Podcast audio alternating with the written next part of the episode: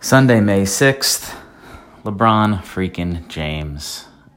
How lucky are we, guys? You know, obviously everyone rushes to the after every single game, after every single shot. He's the best ever. He's not the best ever. Like, enough. We don't know. We never will. Let's just all agree that he is one of the icons of this game that this game has ever seen people my age has been lucky have been lucky enough to see the the full careers and primes of I would say four of the 12 or so that fit into this category.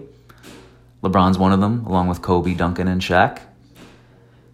And like just appreciate it and marvel in it and make sure it's appointment viewing because it's not going to be here that much longer.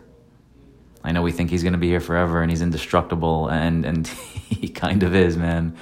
But his playoff games are, are, are limited for his career. So anytime you get the chance to sit in front of your TV and watch this dude perform and do what he does at the highest level we've ever seen, go do it and watch it. And if you can't watch it, record it. It's worth it.